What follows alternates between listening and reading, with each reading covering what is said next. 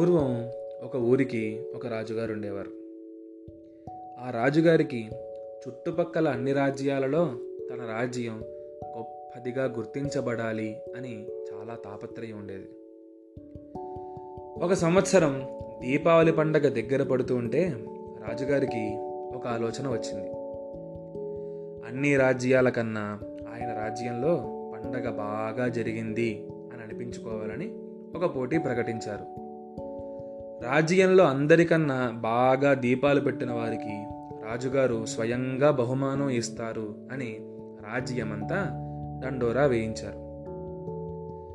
రాజ్యంలో ప్రజలంతా పోటీలో ఉత్సాహంగా పాల్గొన్నారు. ఒకరిని మించి ఒకరు ఇంటికి దీపాలు పెట్టి చక్కగా అందంగా అలంకరించుకున్నారు.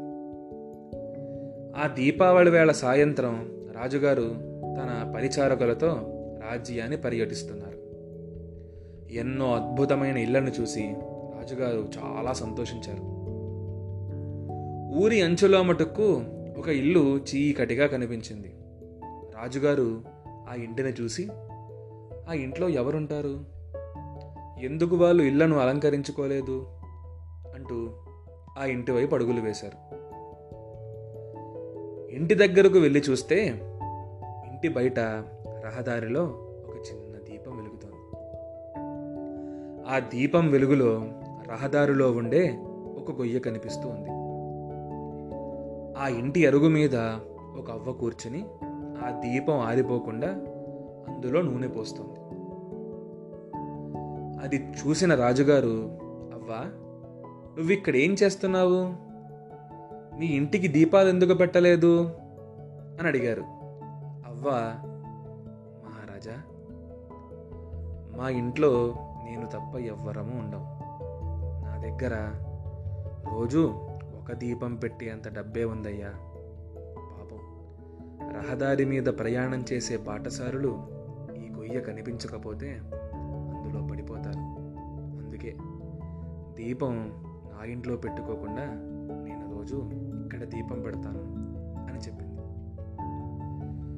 జవాబు విన్న రాజుగారు చాలా ఆశ్చర్యపోతారు.